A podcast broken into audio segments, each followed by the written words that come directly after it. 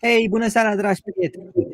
Bine v-am regăsit uh, la o nouă seară, marțea, cum ați observat. Am reînceput să fac live-uri marți seara, de la ora 8. Deocamdată rămâne pentru ora 8.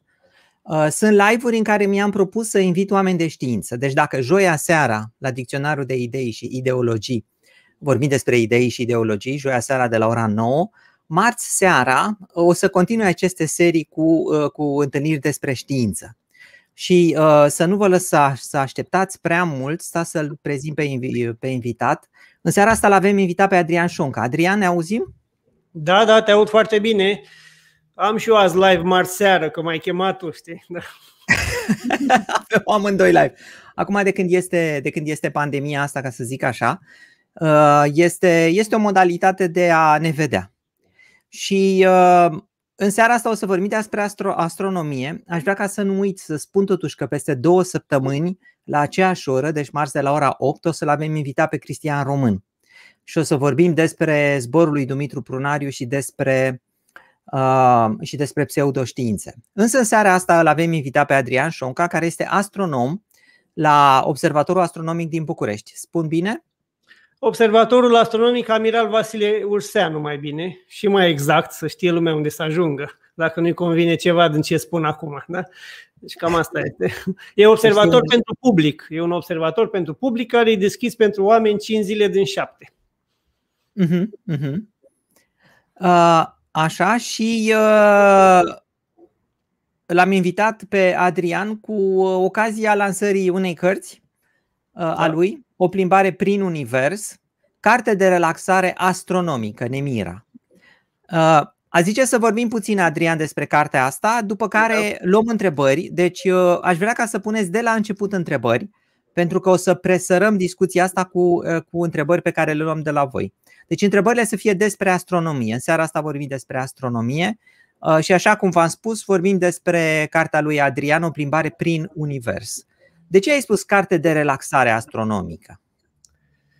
Uh, eu nu m-am relaxat așa când am scris-o și când am recitit câteva capitole, mi s-a părut că merg așa, știi, și e relaxant așa să citești ca și cum te-ai plimba. Și plus că uh, am început de pe Pământ, unde sunt toate problemele din lume, știi, toate problemele din univers sunt aici, pe planeta noastră și încet, încet m-am îndepărtat și problemele au rămas în urmă și am putut să discutăm și noi despre lucruri serioase, cum ar fi despre uh, stele, galaxii, nu prea mai pasă de lume dacă ești printre galaxii, știi? E ok. Și e ceva relaxant, așa că te îndepărtezi de pământ. De asta se numește da, așa. Și, și poți să le spui, se numește o plimbare până univers, pentru că vreau să se numească o călătorie până univers, dar ai tu cartea aia scoasă la umanitate pentru copii și ai zis, nu e normal să apară tot o călătorie și am schimbat în plimbare. Bine că n-am schimbat univers.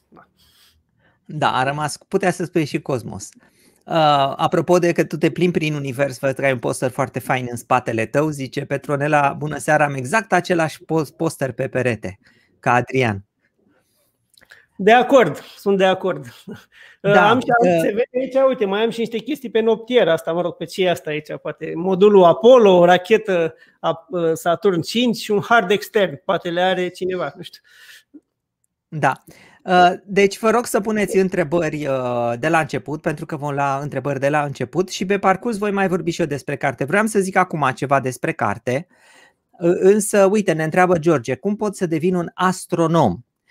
Înainte să răspunzi, aș vrea doar să le reamintesc celor care ne urmăresc că pot să devină astronauți, pentru că Agenția Spațială Europeană a deschis concursul de astronauți până pe 28 mai și oricine care are un masterat în științe tehnice, științe medicale și trei ani, a lucrat trei ani sau este la doctorat, se poate înscrie.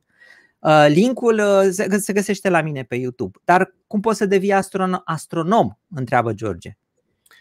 Ce înseamnă astronom? Știi? Acum astronomia este foarte specializată, adică există oameni pe lumea asta care studiază doar uh, bolovanii de la ecuatorul asteroizilor, nu le plac bolovanii de la poli. Știi? Și este totul foarte, foarte specializat și astronomi pot deveni și inginerii care să lucreze în instrumentație, pot deveni și cei care lucrează în IT, care pot inventa tot felul de metode să înțelegem uh, datele pe care le obținem. Poți să fii și un astronom de observație, să stai și să folosești telescoape de la depărtare sau de acolo, sau poți pur și simplu să studiezi. Și în mod normal trebuie să mergi la fizică, la matematică și la ceva inginerie se poate, facultăți cu profil uh, de genul acesta. Și cam deci, așa poți uh, deveni astronom. Deci nu trebuie să faci o facultate anume. Poți să. Nu, nu, nu mai, mai multe că... facultăți tehnice.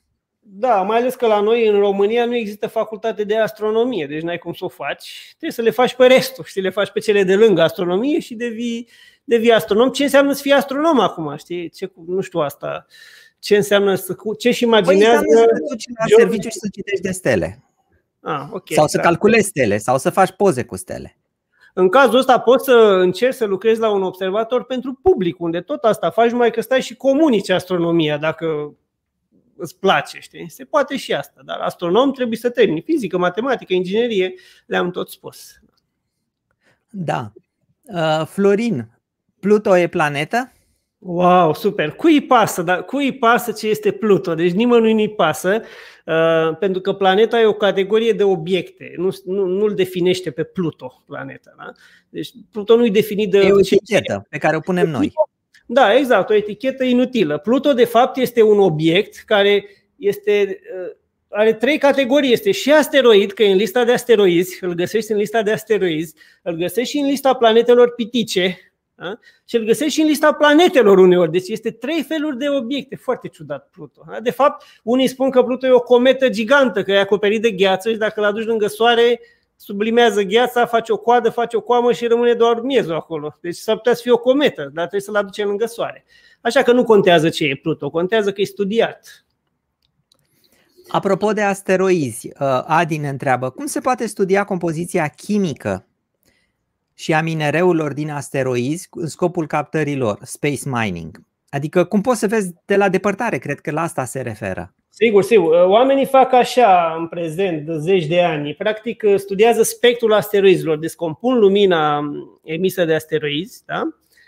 emisă, reflectată, lumina Soarelui, scad în lumina asta, lumina unei stele ca Soarele, pentru că avem și lumina Soarelui acolo și văd ce rămâne. Și uh, Uh, liniile alea în spectru și datele alea ne arată de fapt ce este la suprafață și ce e interesant e că ne arată ce este în primii milimetri de suprafață. Deci nu ce vine din interiorul asteroizilor. Mai mult poți să-l uh, fotografiezi, zic fotografiez, dar iei imagini în mai multe culori cu un filtru care lasă numai un anumit tip de lumină și tot așa și poți să-l observi în toate tipurile de lumină și astfel îți dai seama în mare cam ce e cu el, în mare. Cel mai bine este duce acolo, să, să vezi în ce este compus. Dar în principiu sunt câteva feluri de asteroizi mari, așa, și asta ne arată nouă ca o origine comună. Deci sunt câțiva asteroizi mari vechi care s-au sfărâmat în multe, multe bucățele mai mici, s-au amestecat și acum mai tot găsești pe acolo.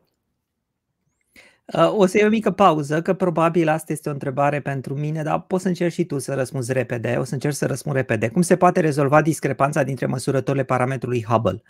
Uh, deci, uh, parametrul Hubble se măsoară fie prin expansiunea Universului, te uiți la stelele îndepărtate, uh, care explodează la supernove, fie din radiația de fond. Deci iei harta radiației de fond și faci niște fitări acolo. Și într-adevăr, între cele două valori există o mică, mică diferență. Și după câte știu eu, nu prea știe nimeni cum se poate rezolva discrepanța asta. nu cred că poți da un răspuns direct. Sigur, dar parametrul Hubble ne arată pur și simplu expansiunea Universului, adică pe noi nu ne afectează cu mare lucru, ne, afect, ne se modifică vârsta Universului, poate viitorului cum este, dar mă rog, e interesant că nu se cunoaște chiar foarte bine. O întrebare probabil pe care o primești uh, la observator. Ce telescop aș putea să-mi iau de la Dragoș? Ce telescop, da. Um, dacă nu cunoști cerul, dacă nu știi atunci când ești în casă ce este acolo, ce este la stânga, la dreapta, nu prea ai ce să faci cu telescopul. La început se învață cerul și apoi poți să-ți iei un telescop ca să vezi obiectele ce nu se văd cu ochiul liber. Așa e cel mai bine. Și cel mai bun telescop pentru un începător ar fi un binoclu și după aia un telescop de 15 cm în diametru minim ca să fie ceva, să arate ceva frumos. Pot să da. mai vorbesc o oră despre asta dacă vreți, dar mă rog, ne oprim aici că sunt mai multe întrebări. Care sunt dimensiunile astronomiei la nivel de hobby în România? Sigur, puteți găsi îi puteți găsi pe toți astronomii amatori pasionați de astronomie pe forumul astronomii.ro. Acolo îi găsiți pe toți, sunt împărțiți în județe, în raioane, nu știu cum să zic, în orașe și găsiți pe toți acolo, este destul de activ forumul acela și sunt câteva sute de oameni în total în România, câteva sute de oameni pasionați de astronomie. Uh, da, aș vrea ca să le reamintesc uh, celor care ne urmăresc. Vorbim și despre cartea ta, O călătorie prin univers, apărută recent la editura Nemira. Și aș vrea să spun că eu am citit-o. Am citit-o și mi-a plăcut. Mi-a plăcut că este o carte ca, în care te plimbi prin univers și faci glume uh, și se citește relativ ușor. Adică glumele alea pe care le aduci în carte fac să fie cartea ușor citibilă și plăcut citibilă. Dar pe de altă parte, iarăși mi-a plăcut foarte mult că are multe informații, uh, chiar și pentru mine. Deci chiar și pentru mine a fost ceva nou. Am găsit acolo multe lucruri pe care nu le știam. Și uh, uh, este practic și o carte de referință. Deci dacă vrei să vezi ce este despre lună, ce este știu și eu despre planeta Jupiter și vrei să vezi foarte repede informații despre planeta Jupiter, o găsești aici în carte. Așa cum am văzut eu, Adrian, construcția cărții este că tu începi cu uh, ce este în jurul Pământului și te duci din ce în ce mai mult în spațiu. Și mă duc din ce în ce mai mult în spațiu. Este pe modelul unei prezentări pe care o aveam uh, pe vremea când se puteau ține prezentări, o călătorie, călătorie prin univers în care plecam de la Pământ și zoom out până la cele mai îndepărtate galaxii. Este pe acest model și am încercat uh, să pun acolo informații care nu se găsesc ușor. Adică nu doar, sunt informații de bază, dar nu doar cele de bază. Deci sunt și lucruri pe care le găsești mai greu pentru că trebuie să citești mai mult, să știi unde să te uiți. De asta am și o listă de o bibliografie în care puteți afla mai mult. Uite, hai să mai luăm niște întrebări. Care dintre planetele extrasolare, cred că se numesc exoplanete, nu? Considerați că sunt cele mai fascinante? Și de tu ce? Care sunt? Tu știi care Eu sunt? zice, da. Mie îmi plac foarte mult uh, Jupiter, Jupiterii fierbinți și planetele orfane. Planetele orfane, cele care circulă printre stele, așa sau printre galaxii, ca să fie și mai orfane, nu? Să fie și orfane de tot, da, da, da. Nici măcar dintr-o galaxie să nu facă parte. Mă fascinează pentru că planetele orfane, pentru cei care nu știu, sunt planete care nu orbitează în jurul unei stele. Deci ele circulă fie în spațiu interstelar dintre stele, uh, fie scapă la un moment dat către spațiu extragalactic și, uh, și practic acolo nu ai un soare unde să te încălzești, este foarte, foarte întunecos. Dar pe de altă parte nu este foarte fric pentru că multe dintre ele au încă miezul acela fierbinte și practic te poți încălzi. Așa s-au și observat. Pentru că sunt puțin calde și se observă în infraroșu.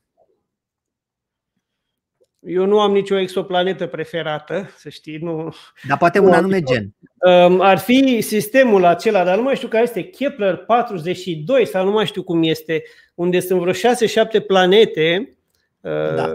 lângă steaua respectivă și distanța dintre ele este de câteva milioane de kilometri, distanța dintre orbite. Și acolo ai un sistem solar chiar în miniatură unde ai putea să călătorești foarte ușor de o planetă pe alta, că doar câteva milioane de kilometri. Sunt vreo șapte planete, poate acolo că ar fi mai ușor, nu știu, dar nu prea. Pământul, nu știu. Da. Uite, Ionuț, la asta n-aș ști cum să răspund. Ionuț ne întreabă, care este cea mai mare descoperire din domeniul astronomiei făcută de un român? De descoperire, un român. da, da, da, descoperire. Pua. Asta cu descoperirile, e greu să faci descoperiri din România, știi, pentru că na, asta este, suntem în România. Echipamente. Trebuie echipamente și întotdeauna descoperirile sunt făcute de cei care au instrumente, echipamente. Nu poți să concurezi cu telescoapele spațiale, n-ai nicio șansă. Uh, poate ar fi bine să-l menționăm pe Spiru Haret, care în matematică a demonstrat că orbitele planetelor nu sunt stabile în timp. Și noi știm acum că în sistemul solar este un haos și în viitor o să fie rău de tot când o să înceapă să se miște Venus, mi se pare, sau Mercur și atunci o să se strice totul. Spiru Haret este unul din cei care, primul, primul poate care a făcut ceva, o descoperire, dar el a făcut-o pe hârtie matematică, dar e considerat astronom și astronom. O întrebare bună, nu m-am gândit. Cât de mult perturbă gunoiul spațial calitatea observărilor astronomice? Îl perturbă? Perturbă calitatea uh, observațiilor uh, astronomice? Da, da, într-un fel, dar nu gunoiul, pentru că gunoiul spațial e de mici dimensiuni și nu prea se vede, ci doar sateliții funcționali uh, ne strică observațiile, deci nu neapărat gunoiul. Și uite, acum este o luptă între astronomi și oamenii gen Elon Musk. Știi? El are bani, poate să facă ce vrea, da? Iar astronomii nu pot face decât hârtii, știi? petiții și hârtii. Și se construiește acum în Statele Unite un telescop enorm, un telescop uh, enorm în sensul că o să observe tot cerul în vreo două zile. În două zile observă tot cerul. Uh, costă foarte mulți bani și s-a lucrat foarte mult timp la el, dar are câmpul mare, adică o să se vadă o parte mare de cer la fiecare imagine luată și se estimează că o să fie așa de mulți de sateliți în, în imagini cât o să se chinuie mai mult să-i scoată din imagini ca să poată număra stelele. Adică tu vrei să observi stele și îți intră în câmp tablă, știi? Nu merge. Și ăștia deranjează foarte, foarte mult. Uh, acum, ori de câte ori ieșiți afară, puteți vedea sateliți, dar nu sunt toți gunoaie spațiale. În principiu, noi dorim să avem un cer curat, dar nu se mai poate. Deci, în viitor, o să fie foarte, foarte mulți sateliți. Nu avem cum să scăpăm de ei, din păcate. Poate și mai mult ne deranjează lumina artificială. Cu toate că nu e artificială, tot naturală este, dar lumina din orașe, care trebuie să fie că suntem în orașe, becuri montate prost, ne strică mai mult cerul decât sateliții și asta o putem uh, rezolva și noi. Cam asta ar fi cu gunoaiele spațiale. Uh, bine, o harta cerului. Eu folosesc Stellarium când, când folosesc telescopul. Adică nu trebuie neapărat să ai în format PDF. Există da, software. oameni sunt mai de modă veche, vor să aibă harta în mână. Păi o puteți scoate la imprimantă pe cea de pe site, pentru că e făcută special, e făcută de mine harta respectivă pentru fiecare lună și e făcută în format PDF ca să poată fi, să poată fi scoasă la dimensiuni mari. Se poate scoate și pe un metru diametru. Deci se poate folosi sau aia sau se pot comanda hărți de la magazinele de astronomie de la noi. Da? Există hărți scoase pe hârtie. Uh, Robert, uh, este ok și dacă e 10 ani să pui întrebări, nu e niciun fel de problemă. Eu, sincer să fiu, mă uitam acum pentru uh, cealaltă carte a lui Adrian Șonca, pentru că a scris o carte și pentru copii de vârsta ta. Și vreau să arăt aici, Adrian, dar n-am reușit ca să o găsesc. O ai tu acolo cumva din o am eu, o aduc imediat, acum. A, așa, uh, pentru că este o carte pentru cei mici. Uh, dacă vrei să afli mai multe. Ia, așa, ghidul Asta e. un prin univers. Mm-hmm. E pentru copii, dar nu neapărat pentru copii, are și, și hărți ale, ale cerului, are mai multe, mai multe lucruri. E citită și de oamenii mari în principiu și cea nouă, uite asta așa, albastră, așa, are și un pix în ea, știi? Vreau să arăt o diagramă, dar nu mai arăt. Poate fi citită și ea de copii. Da? Poate fi citită de copii foarte ușor pentru că este verificată, e ok, se știe. Poate fi citită de copii. A, așa, ne întreabă aici cineva, dar eu n-aș ști să răspund la întrebarea asta. Care e cea mai mare planetă cunoscută? Pentru că eu știu așa că cu cât o planetă este mai mare, în general planetele astea mari de tot sunt planete gazoase cu hidrogen. Și atunci, la un moment dat, dacă sunt foarte, foarte mari, încep procesul de fuziune în centru și devin stele. Dar care este cea mai mare planetă cunoscută, nu știu. Da, nici eu, nu știu, nici eu nu știu pe de rost, dar cele mai mari planete sunt de cam de 10-20 de ori mai mari în diametru decât Jupiter. Cam așa. Acum, care e diferența între planetă și stele? Ai spus foarte bine, planetele nu au fuziune nucleară în interior, da? pentru că există stele mai mici decât planetele, da? care au fuziune, dar sunt mai mici. Deci planetele cele mai mari sunt de vreo 10 ori mai mari, dar nu conțin foarte multă materie. Asta, masa lor e importantă. Oricum, planetele se mai schimbă în timp, se mai măresc, se mai mișorează, mai ales astea gazoase. Uh, au fost câteva întrebări despre Betelgeuse, pentru că a existat în știri acum vreo câteva săptămâni ideea asta că Betelgeuse ar putea exploda. De fapt, ar fi explodat ca supernovă și noi am putea să observăm în timpul vieții noastre explozia ei. Uh, știi cumva ceva noutăți? Da, Betelgeuse e la fel cum era înainte. Da? Nu a explodat nici de data asta în timpul vieții noastre, știi? dar mai durează viața noastră un pic.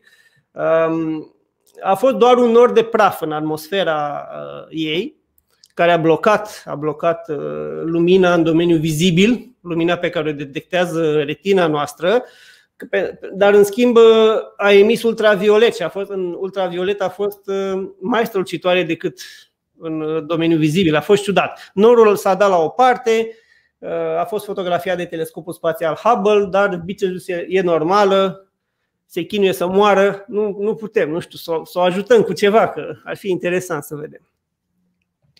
Uh, Radu ne întreabă explicit, deși ai spus tu oarecum, v-am citit prima carte, domnule Adrian, deci cea cu ghidul micului astronom, iar întrebarea mea este, cartea aceasta a doua, este doar pentru adulți? Eu ca adolescent aș putea să o cumpăr și aș putea înțelege la fel de bine? Este bună și pentru adolescenți și pentru copii mai mici, se înțelege uh, de la 10 ani în sus e ok. Deci nu, nu există cărți pentru adulți. Oricine poate să citească orice. Da? Asta este făcută pentru toată lumea. Așa. Uh, stai să mai au două întrebări. Îi rog pe cei care pun întrebări să pună întrebări în continuare. Eu după aceea poate voi discuta cu Adrian, dar uh, reiau întrebările și mă uit peste ele.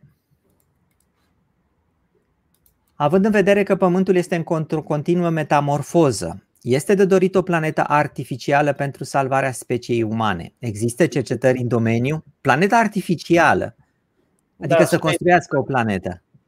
Da, eventual să o facem din gunoi, din peturi, știi? Să luăm toate peturile, să facem o planetă din ea, să plecăm cu ea în spațiu, nu știu. Nu, mă, nu există așa ceva, poate știi tu mai multe, știi? Că, nu, dar... nu, n-am auzit niciodată de o astfel de cercetare. Pentru ca să faci planetă ai nevoie de atomi. Cel mai ușor e să o faci din hidrogen, pentru că sunt uh, atomii cei mai mulți sunt de hidrogen rămași de la Big Bang și atunci îți este o planetă gazoasă și din păcate nu prea poți să mergi pe ea. Bănuiesc că tu vrei o, o planetă stâncoasă și atunci ai nevoie de atom grei și atomii ăștia grei sunt foarte rari în univers și în uh, sistemul nostru stelar, adică de unde să iei? Trebuie să dezmembrezi alt sateliți.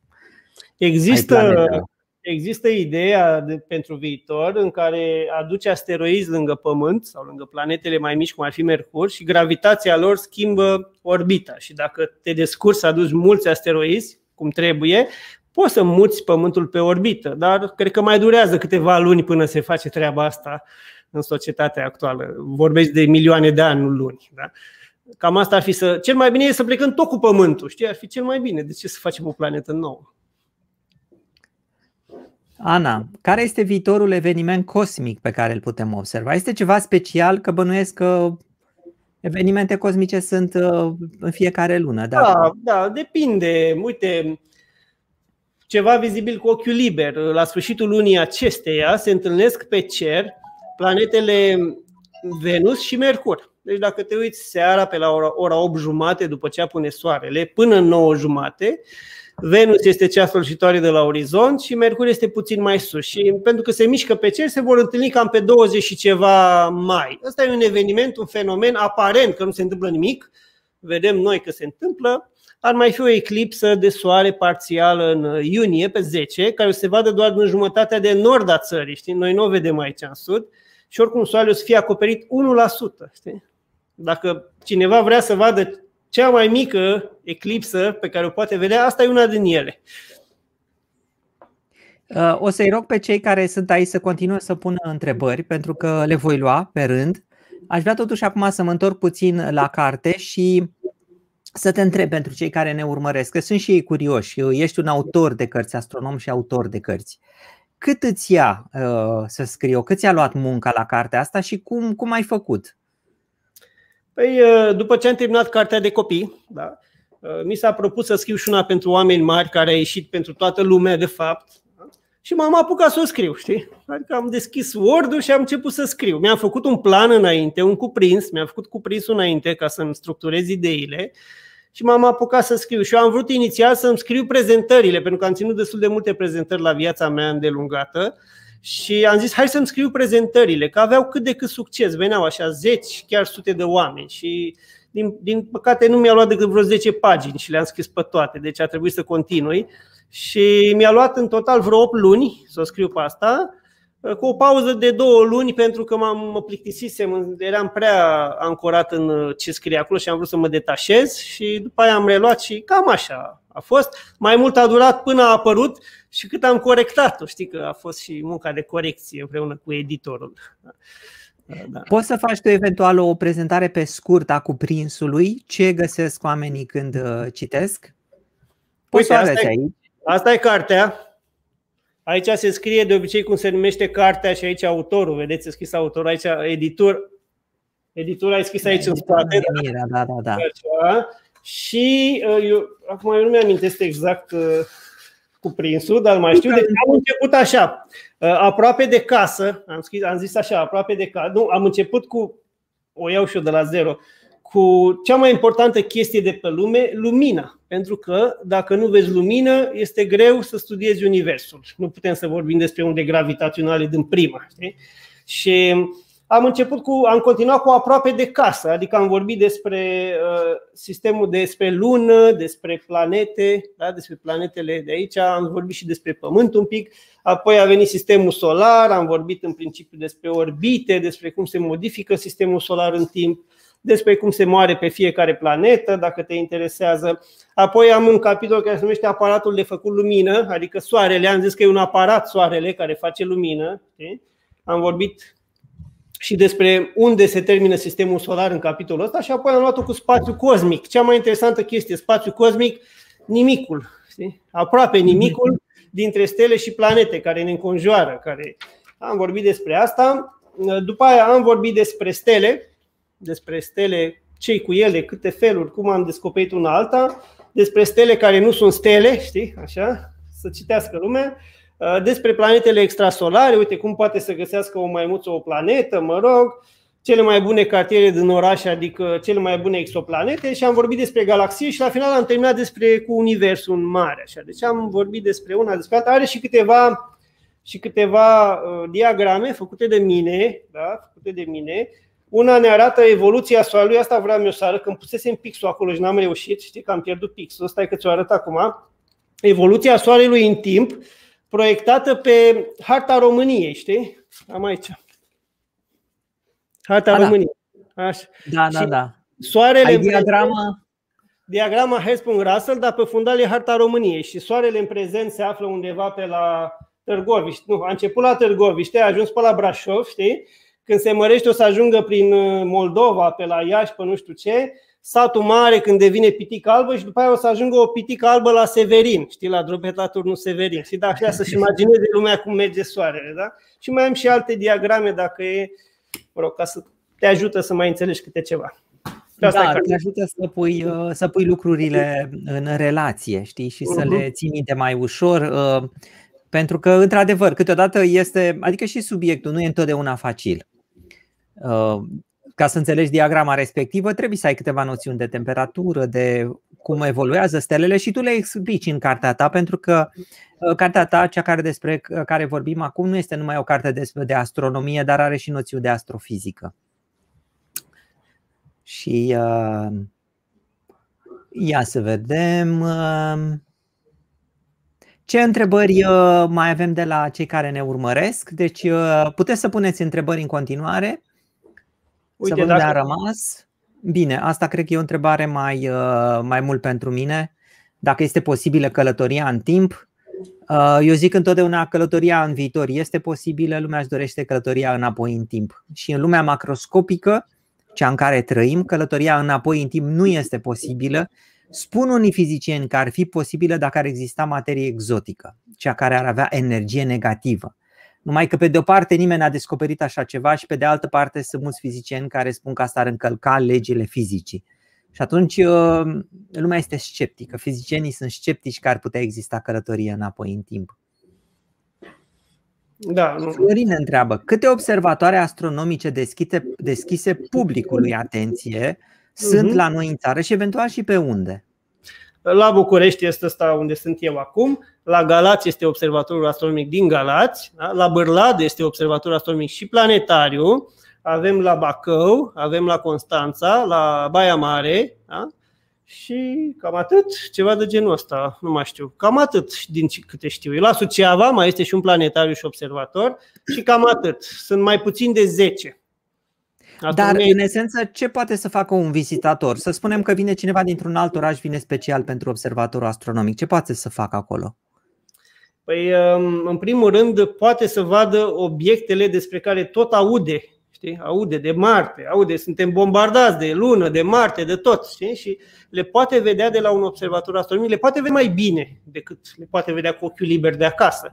Poate învăța cerul Nu vii la observator doar să te arunci un ochi pe lunetă și să pleci, ci încerci să înveți cerul, ți arată oamenii de acolo câte o stea, câte o constelație, mai poți participa la un spectacol de planetariu, de exemplu, că sunt planetarii la Baia Mare, parcă e cel mai, uh, cel mai frumos planetariu, uh, cel mai modern, de fapt, planetariu și cam asta se poate face. Și observatorii astronomici ce mai sunt și locuri unde întâlnești alți pasionați de astronomie. Foarte util să întâlnești oameni pasionați. Uh, și mergând pe ideea asta, sunt curios. Există și cluburi de astronomie, cluburi în școli sau cluburi uh, în afara școlilor? În școli nu prea există. Există cercuri de astronomie în școli, există profesori care pregătesc copii pentru olimpiadă, dar e greu cu școala, că astronomia se face noaptea, trebuie să iei copilul noaptea, să-l ții, să-l trimiți acasă, e mai complicat. Dar există cluburi de astronomie în toată țara, există, le găsiți pe toate pe astronomii.ro, în București avem Astroclubul București, ia cu stele, știi, sunt mai multe, mai mulți pasionați. Nu, și sunt peste tot. Și e interesant că nu sunt așa mulți membri, adică dacă te duci acolo o să găsești 10 oameni, 15 oameni, 5 oameni, dar nu găsești cu sutele într-un loc. Uh, știi că după ce mi-a luat și eu telescop aici, am intrat și în contact cu câteva comunități. Uh, și îmi place foarte mult să fac parte dintr-o astfel de comunitate pentru că oamenii au telescoape și au ieșiri. Asta se fac în special vara în Olanda. Uh, deci ești câteva zile undeva la munte cu telescoapele și fiecare vine cu telescopul lui. Pardon. Uh, uite ce ne întreabă Cata. Este un element, un element mai ușor decât hidrogenul? Bă, după cunoștința mea, hidrogenul este cel mai ușor atom. Nu? Prin definiție, nu. Da, da. Nu mai e element chimic dacă e mai ușor decât hidrogenul. Știi? E doar o parte din hidrogen. sau. Uh, Ștefan, eu m-am uitat prin carte și nu am văzut formule. Uh, cartea nouă, Adrian, are formule? Are o singură formulă care e scrisă în cuvinte. Adică, Cum așa? E, e scrisă pe jumătate de pagină. Da, e scrisă în cuvinte. Nu mai știu la ce capitol este, dar este o singură formulă. Nu înțelege nimeni, nici eu nu mai înțeleg dacă o citesc. Acum am vrut să văd dacă iese, dar e amuzantă formula, că e una grea, o formulă scrisă în cuvinte. Încercați, vă recomand. Uh, s-a uitat cineva pe carte la un moment dat, înainte să o trimit la editură și mi-a zis, vezi că ai greșit acolo, știi? Știa formula și greșisem un cuvânt. A fost amuzant. M-am distrat. Da. Nu are formule. Uh, iarăși o întrebare pe care o primești probabil la observatorul de astronomie, dar eu zic să le răspundem oamenilor, uh, pentru că apare des întrebarea asta. Domnule Adrian, ceva telescoape mai ieftine pentru amatori? Puteți recomanda ceva? Ieftin nu e întotdeauna bun atunci când vorbești despre instrumente astronomice, pentru că ai de-a face cu optică, lentile. Și dacă lentilele sunt ieftine, sunt și asemați fi din plastic sau dintr-un amestec de ăsta ciudat și nu ți arată ce trebuie și după aia vrei unul mai bun. Știi? Oricum vrei unul mai bun. Și un telescop ieftin, să spunem, ar fi unul pe la 1200 de lei, 1500 de lei, un telescop de tip Dobson de 15 cm în diametru și ăsta pleacă de la 1200 de lei. Are o oglindă, trebuie să înveți să o reglezi un pic așa, nu e mare lucru și cam asta ar fi ieftin. Dar e un telescop da. prin care nu poți face fotografii.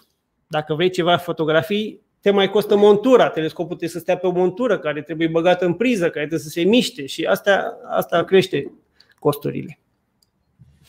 1200 de lei. Da, eu aș fi vrut doar să adaug că nu încurajez pe oameni să cumpere telescoape când apar în magazinele astea generale, în care vând toate lucruri și la un moment dat mai vinde și un telescop. De obicei de pe site-uri specializate. Sigur. Lumea te încurajează, Adrian, să te înscrii și tu în programul spațial ESA. Să te faci nu, astronom. Nu, eu nu vreau să mă stui într-un container, să mă rotesc în jurul Pământului de 600 de ori și să revin în cădere liberă pe Pământ. Nu, nu, nu. Eu mă înscriu dacă mergem la Saturn sau pe Soare, mă înscriu și mă duc cu cea mai mare plăcere, dar nu așa să mă rotesc, știi, ca hamster în roata aia, pentru că au mai fost și alți oameni. Da. Îmi pare rău, da, nu să mă... asta, asta este o chestie, cum să zic eu, așa de gust, că eu m-aș duce pentru aventură. Ce aventură? Robert, te întreabă câte pagini are cartea, cu atât mai multe, cu atât mai bine. Cartea are pagini fără note de final, doar, eu să spun, eu spun, mă uit, 384. 384 de 384 de pagini, am spus exact. E groasă, uite, pare ceva aici, uite. Da, deci are informație foarte multă. Da. Alexandru, de ce nu ne vizitează o altă civilizație? Tu cum ai răspunde? De ce nu le vizează o altă civilizație de extraterestri? Păi, Alexandru, uite-te pe geam, ce să vadă extraterestrii la noi? Ce să, ce să vadă? Mașini în coadă la semafor, mașini parcate pe trotuar, ce să vadă? Și hai să ne gândim așa, extraterestrii, dacă ajung la noi, pot călători printre stele și pot merge în centrul galaxiei și pot vedea roiuri globulare și pot vedea nebuloase, știi? Ce, ar să, ce să vadă ei pe pământ, știi? Adică ce ar fi pentru ei pe pământ în afară niște iarbă, niște animale, niște oameni. Eu zic că nu ne vizitează tocmai pentru că poate sunt lucruri mai interesante, nu? Da. Uh, mulțumesc, Alexandru, pentru, pentru întrebare. Încurajez pe toți uh, să pună întrebări, uh, indiferent de vârstă, indiferent de, de tipul de întrebare. La asta nu știu să răspund. Când va mai fi o eclipsă ca cea din 2000? Probabil se referă în România, nu se referă într-o altă țară. Se Sau... referă la cea din 99, august 1999. Următoarea eclipsă ca aceea va fi pe 3 septembrie 2081. 2081. Deci cam atunci o să fie pe la ora 10, ca să ții minte, știi, cam puneți ceasul să sune, în România. Deci dacă stai pe șezlong în România, în 2081 o să fie următoarea eclipsă totală. Adi, cât de multe competențe de astronomie sunt necesare unui astronaut? Ori aceasta e mai curând, acesta e mai curând ghidat de la Sol cât privește observările de tip astronomic efectuate dintr-o stație spațială nu se fac observații astronomice din. Oamenii nu fac observații astronomice când merg în spațiu. În primul rând este deschiși geamul, știi, ca să vezi direct, să nu te uiți prin sticlă, prin hublou, că strică observațiile. Și dacă deschiși geamul, nu prea e bine. De asta nici nu se trimit copii în spațiu, că nu sunt cu mici și deschid geamul, știi, ceva de genul ăsta. E periculos. Da, nu se fac. Da, da, da, asta, asta, asta e bine de menționat, să știi că și eu când mi-am luat telescop am zis, a, dar oare pot să văd din casă, prin geam? Și geamul îndubla imaginile, deci se vedeau dubluri efectiv. Nu... Sigur, nu poți. E ca și cum te-ai uitat de, de pe fundul mării, știi, să vezi cerul. Nu merge când e alt mediu între tine. Deja e aerul care ne strică toată, toată frumusețea. Deci, practic, telescopele de pe Stația Spațială Internațională, dacă sunt, sunt puse în afară și controlate de la distanță. Dar nu sunt. Nu sunt. Telescoape nu, nu, există, nu, nu există telescoape pe Stația Spațială. Uh, Există telescoape spațiale separate care sunt comandate de la Sol, dar nu există pe stația spațială. Oricum, avantajul nu e mare pentru că nu ești mai aproape de stele, că ești la 400 de kilometri, nu contează. Scap de aer doar, dar asta poți să o faci și pe vârful muntelui la 4000 de metri sau da, din avion. Se fac observații din avion, că avionul Sofia se duce la 10.000 de metri și se observă cu el în infraroșu. Da, Uh, Polo ne întreabă care e cea mai plauzibilă teorie având în vedere viitorul Universului. Aici te rog să le răspunzi oamenilor. Sigur îți place să răspunzi la asta. Uh, da, îmi place să răspunde și răspunsul nu-mi place așa de mult. Pentru că viitorul Universului depinde de energia întunecată. Noi știm că există energie întunecată și dacă energia întunecată se păstrează așa cum este acum, atunci Universul va fi în expansiune accelerată continuă și va deveni din ce în ce mai mare și lucrurile din univers vor deveni din ce în ce mai îndepărtate unul de celălalt. Deci, practic, universul va avea un sfârșit trist în care toate lucrurile vor fi atât de îndepărtate uh, încât la sfârșit vom avea moartea termică a Universului, adică toate lucrurile se dezintegrează, se descompun și particulele sunt atât de îndepărtate încât nu se mai pot apropia. Asta este cea mai plauzibilă dacă luăm în calcul uh, Uh, faptul că energia uh, întunecată nu se schimbă. Dar dacă se schimbă, atunci da, poți să ai și alte modele. Și lucrul ăsta nu-l cunoaște. Adică dacă energia uh, întunecată dispare la un moment dat, expansiunea încetinește, depinde și de, de parametri cât să, poate să, să schimbe sensul, dar nu știm lucrurile respective și din cauza asta nu putem să spunem de fapt lucruri foarte certe despre, despre viitorul Universului. Da, și uh, mai pe scurt, universul se strică, ca orice pe lumea asta se strică, știi? Asta e. Uh, da, nu sunt uh, care sunt ultimele descoperiri în legătură cu materia și energia întunecată. Din păcate nu prea avem date noi, adică energia întunecată a fost măsurată, este ok, materia întunecată iarăși a fost măsurată, este ok. Există însă discuții dacă nu cumva există ceva mai mult decât materie întunecată. Pentru că sunt anumite zone în care, care astăzi nu sunt explicate atât de bine de materia întunecată pe cât se credea la început. Un astfel de exemplu este uh, Bullet Cluster. Uh, deci este o coliziune care are loc între, între niște galaxii uh, pe care am prezentat-o și eu în fizica povestită, în cartea mea. Și atunci când am scris eu cartea și atunci, deci cu 5-6 ani în urmă, Uh, oamenii erau convinși că asta este o dovadă ultimă pentru materia întunecată, că explică materia întunecată absolut totul de acolo. Ei, acum se crede că nu explica chiar totul. Și mai există unele lucruri care trebuie potrivite. Uh,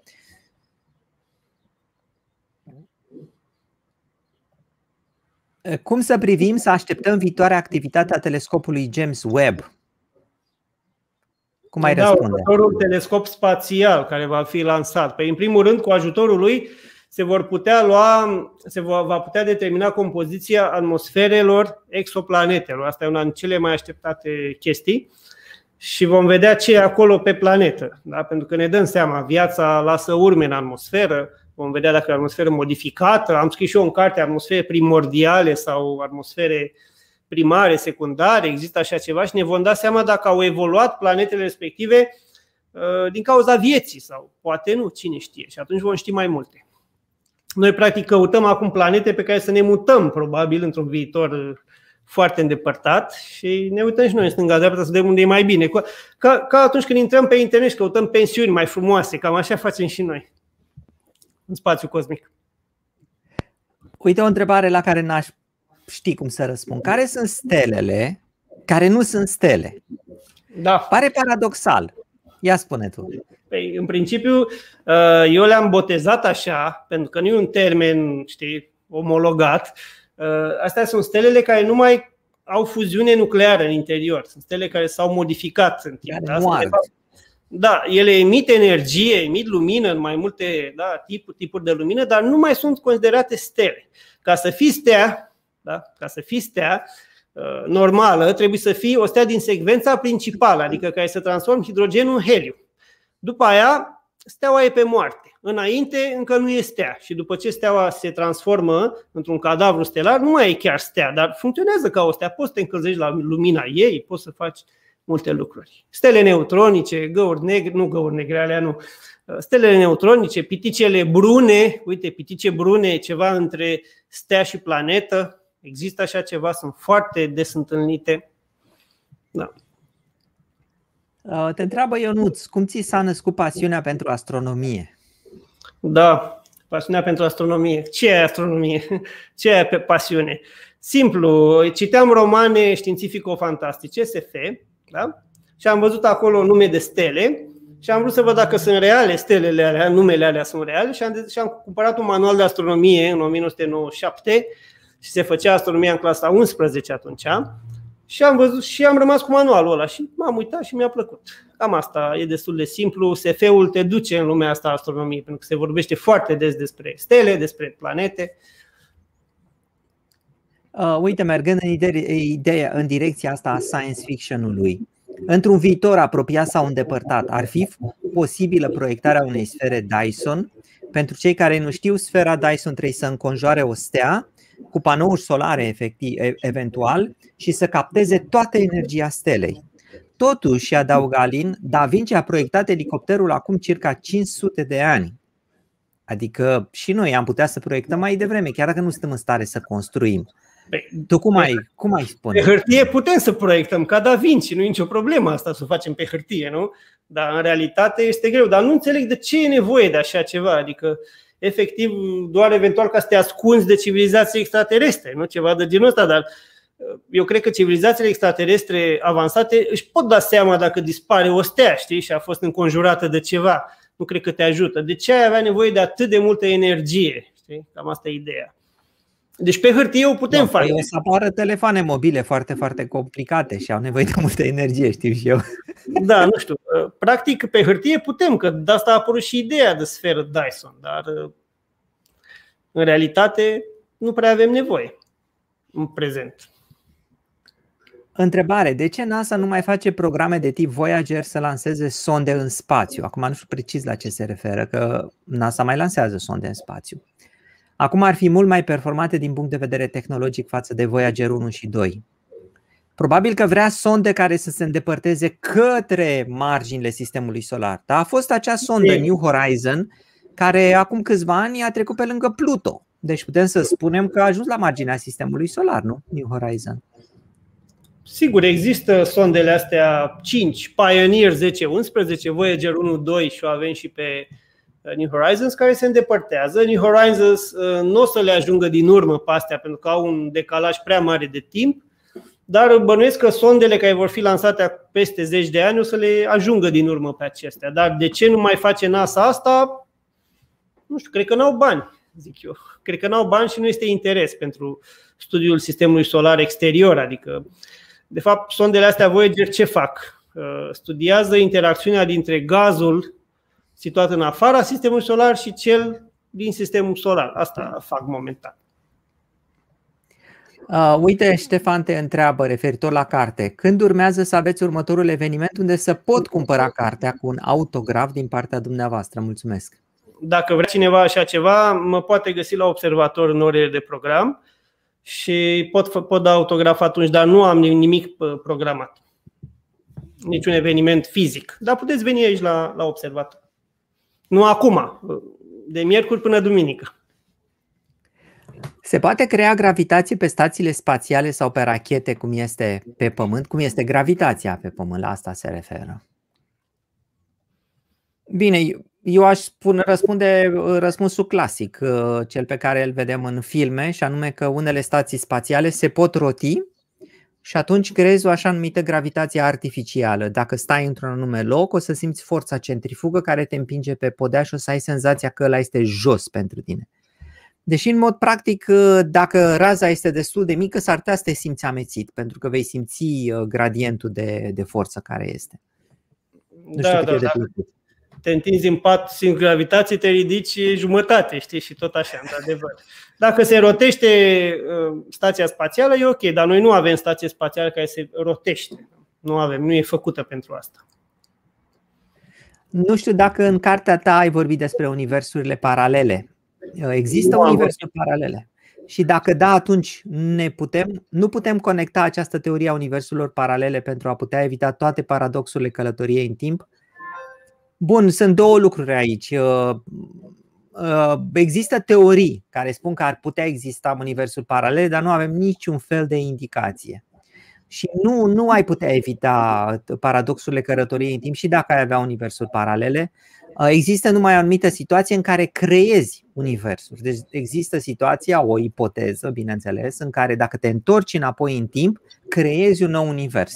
Și atunci tu de fapt te, te duci într-un alt univers. Atunci ai putea evita paradoxul, dar altfel nu. Dragoș, pentru a merge la planetariu trebuie să fie noaptea? Trebuie să te duci noaptea? Uh, la planetariu, la planetariu, la observator, uh, a trebuit să fie seară, da? Și ziua se poate vedea soarele. Când zici planetariu, eu înțeleg un uh, loc de la un fel de cinema pe cupolă interioară. Acolo poți să mergi oricum, dar probabil că vrei să spui observator. Trebuie să fie seară, noapte, dar nu neapărat. Pentru că, uite, acum se văd uh, Marte, se vede, se vede Venus în crepuscul, Mercur se vede în crepuscul, Luna se vede și ea în crepuscul. Deci nu trebuie să fie neapărat noapte. Stați că mie mi s-a stricat telefonul și nu pot să-l opresc. Și um, Cam asta e. Deci nu trebuie să fie noapte. Deci poți vedea soarele ziua. Poți să vezi soarele prin uh, telescop. Uh, Robert, dacă vrei să fii fizician, e foarte bine că înveți la matematică. Pentru că atât fizica cât și astronomia, aș îndrăi să spun Adrian, uh, nu se pot face fără matematică. Am dreptate, nu-i așa? Fără matematică, fără programare puțină și fără observații astronomice. Dar, Ei, într-adevăr, poți să faci astronomie și cu matematică, doar cu matematică. Poate. Da. Uh, mai avem 10 minute, Adrian. O să iau uh, ultimele întrebări. Deci cei care mai aveți întrebări puteți să le puneți și încerc să trec prin ele. Uh, eu nu știu nimica. Întreabă cineva despre asteroidul Apophis. Apophis, da. Da. Despre 9, ce e vorba?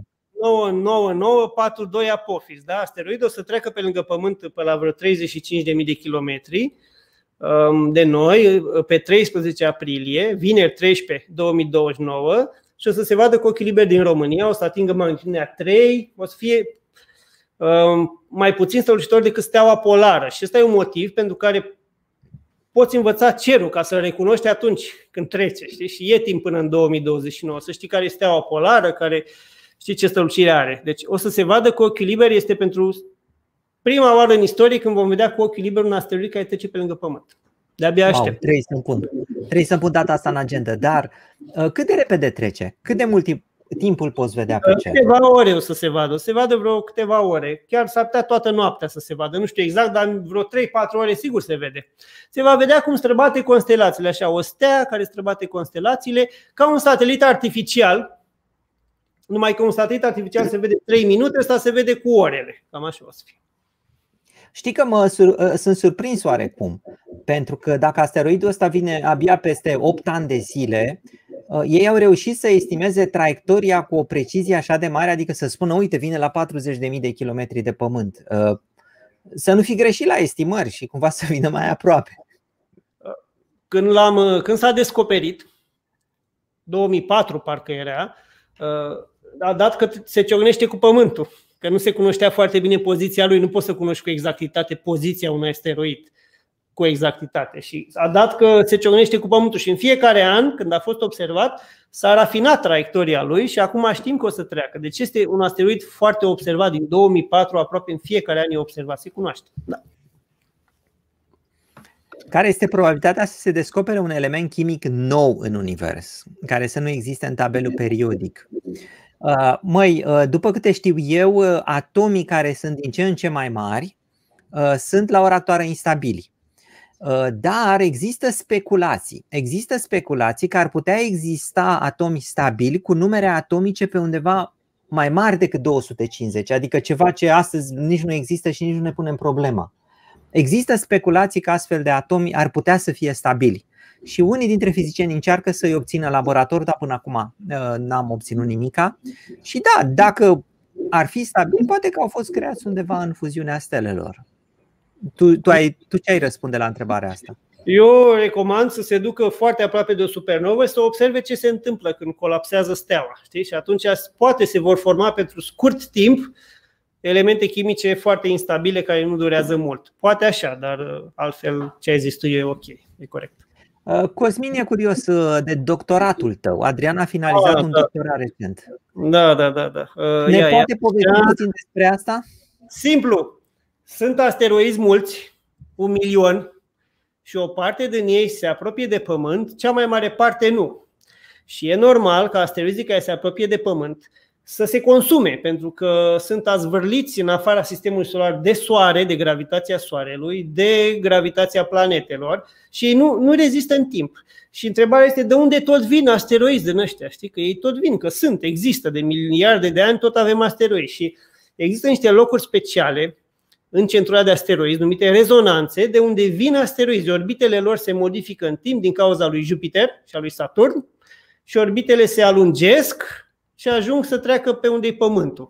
Și eu m-am uitat să văd ce cu ăștia. Sunt asteroizi mari, sunt mici, sunt asteroizi care sunt blocuri de rocă, uh, monolit așa, sau sunt compuși din uh, bucăți sudate în timp. Am vrut să văd treaba asta, da? ce formă au. Și am găsit, mă rog, am observat câteva zeci de asteroizi și am găsit asta. Nu cade nimeni pe spate, nu, nu o să primesc premiul Nobel, asta sunt sigur, ceea ce m-am liniștit, m-am liniștit da? Să, nu vreau să am emoții. Da, Dar e o cercetare nouă, pentru că orice doctorat conține o cercetare nouă. Cei drept nu prea au fost observați asteroizi din locurile alea, că așa a fost ales uh, subiectul. Uh, iarăși o întrebare despre carte. Aveți în carte și capitole legate de găurile negre? M-ar interesa o comparație între non-spinning și spinning black holes, adică găuri negre care se rotesc și care nu se rotesc. Atât, atât de în detaliu nu. Am, dar nu atât de în detaliu. Astea, astea sunt detalii despre găuri negre. Momentan. Nu am eu, dar sunt alte cărți care conțin informații de genul ăsta. Uh, cu ce se ocupă astrofizica, o să răspund eu pe scurt, este fizica aștrilor. Deci procesele fizice din stele. Astronomie cu fizică, să spunem, amestecată. Așa.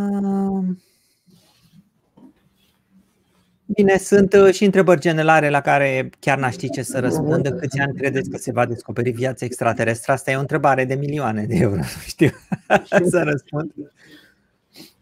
Și dacă o descoperim, ce facem cu ea, știi? Adică, na. Da, uh, la întrebarea asta a răspuns la început Adrian. Uh, puteți să-l întrebați cum se ajunge astronom. Uh, n-a răspuns în da. mod direct, dar a povestit la început că poți să faci universități tehnice, dar poate vrei să răspunzi altcumva. Există în străinătate facultăți, universități de astronomie sau de astrofizică, că sunt domenii separate și așa este mai ușor. Poți și în România dacă mergi la facultăți de științe de astea reale, da? de, de real, nu știu ce să zic. E aceeași, același răspuns, nu poți să inventezi un răspuns nou. Dacă îți place fizica, matematica, chimia, chestiile astea tehnice, dacă îți plac, e ok, poți să ajungi foarte ușor astronom. În România, dacă numeri câți astronomi profesioniști sunt, sunt vreo 30 așa, știi? Adică foarte puțini, foarte puțini. Da, e o altă durere. Hei, uh, Dana are deja cartea ta? Bravo, Dana! Și eu am, da, e aici. da. Am zis eu că ești la glume, pentru că cartea asta are o grămadă de glume în ea și asta mi-a plăcut foarte mult și eu am. este, și este și albastră, ați văzut că e albastră, uite ce frumos. Da. Gerasim, știm că Soarele fuzionează hidrogenul în heliu, ejectarea atomilor în spațiu, fierul și așa mai departe. Se produce doar în explozia unei supernove sau sunt și alte moduri? El probabil întreabă dacă atomii grei se obțin numai din explozia unor supernove, dar mai sunt și alte moduri. Eu știu la un moment dat că unele, unii dintre atomii grei, cum sunt de exemplu atomii de aur, se formează și în fuziunea de, de stele, de stele neutronice, de exemplu. Și era la un moment dat o estimare că jumătate din aurul de pe Pământ sau jumătate de inelul de logodnă, dacă aveți cumva așa ceva, este produs în fuziunea unor stele neutronice. Deci, încă o dată, aurul pe care îl am eu aici în acest inel de logodnă, jumătate din el a fost produs în fuziunea unor stele neutronice. Dar era doar o estimare. Da, fierul care este în soare acum este deja format când uh, s-a format soarele. Deci era deja când s-a format soarele, nu este produs de soare. Da? Uh, nu știu de vrea să spun Alan, de ce nu se pozează fața nevăzută a lunii? Uh, s-a pozat, există poze, nu cred că există și o hartă, se poate găsi pe internet. E cartografiată la nivelul bolovanilor de câțiva centimetri și este pe internet.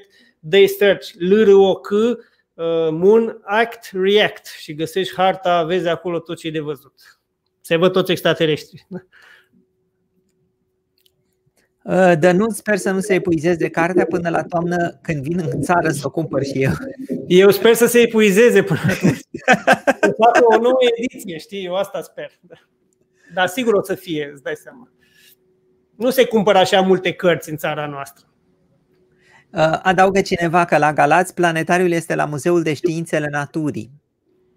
Da, am fost de multe ori acolo unde este Ovidiu Tercu, se ocupă, are, au telescoape destul de mari. Cele mai mari telescoape pentru public din România sunt la Galați. Puteți vedea cerul frumos acolo. Și puteți vedea și pești, pirania în același timp. Da. Așa, vreau să mai au câteva întrebări, aoleu, mai avem un minut, două, trei minute. Hai să mai au două întrebări așa repede. Um, cum putem recunoaște ușor steaua polară? Prima și mai caut eu încă una. Simplu.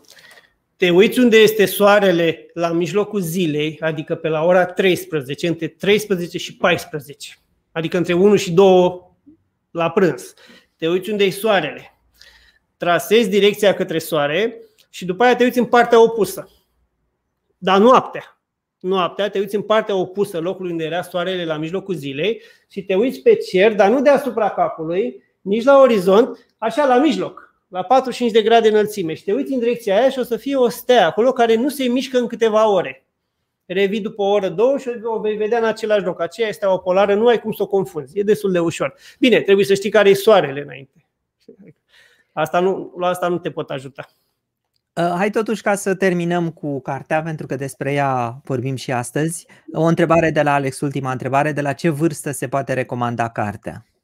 Ai pune o vârstă? Nu avem limite de vârstă, ea poate fi citită de către oricine. Practic, noțiunile, toate noțiunile astronomice sunt explicate în carte, nu dau cuvinte pe care nu le explic, deci pentru copii e, e în regulă, se poate. De la o lună, două, ce să zic, să fie puțin mai mare copilul. Ideal este să nu fie copilul mai mic decât cartea. Știi că dacă e mai mic decât cartea, e clar că nu e recomandată cartea, că e periculos. Da, eu pot să spun că uh, și copii de vârste mai mici pot să citească anumite, pot să citească anumite părți din carte, în special dacă sunt interesați. Uh, deci uh, știu și eu 10-11 ani, deja pot să găsească capitole, secțiuni care sunt, uh, sunt interesante. Adrian, ce pot să spun? În primul rând, din nou, felicitări pentru carte. Mi se pare că este, este utilă o astfel de carte și la noi, pentru că sunt informații și sunt informații noi și, și informații chiar pentru cei care știu și vor să știe mai mult. Spune tu. Mulțumesc și eu că ai promovat-o, da? Pentru că e a doua oară când o promovezi, da? Și ce pot să zic? Nu mai știu ce să zic altceva. Păi uh, n-aș putea decât să le spun la revedere celor care ne urmăresc și să le reamintesc că există un observator astronomic în București. Acum este vreme de pandemie, dar știu că înainte de pandemie, Adrian, făceai foarte multe întâlniri cu publicul larg Uh, observatorul astronomic uh, uh, Amiral Urseanu. Cum era? Amiral Vasile Urseanu. Amiral Vasile, Vasile Urseanu. Da, da, da, da, da, Amiral și Vasile. Da. Da. Și... Deci pe măsură, pe măsură ce uh, lucrurile își revin normal, puteți găsi pe Adrian acolo la activitățile pe care le face și uh, îl puteți întreba personal și bineînțeles lua și autograf al cărții. Bine. De acord, de acord. De acord. Bine, Adrian. La revedere. La revedere. O seară plăcută la toată lumea. La revedere.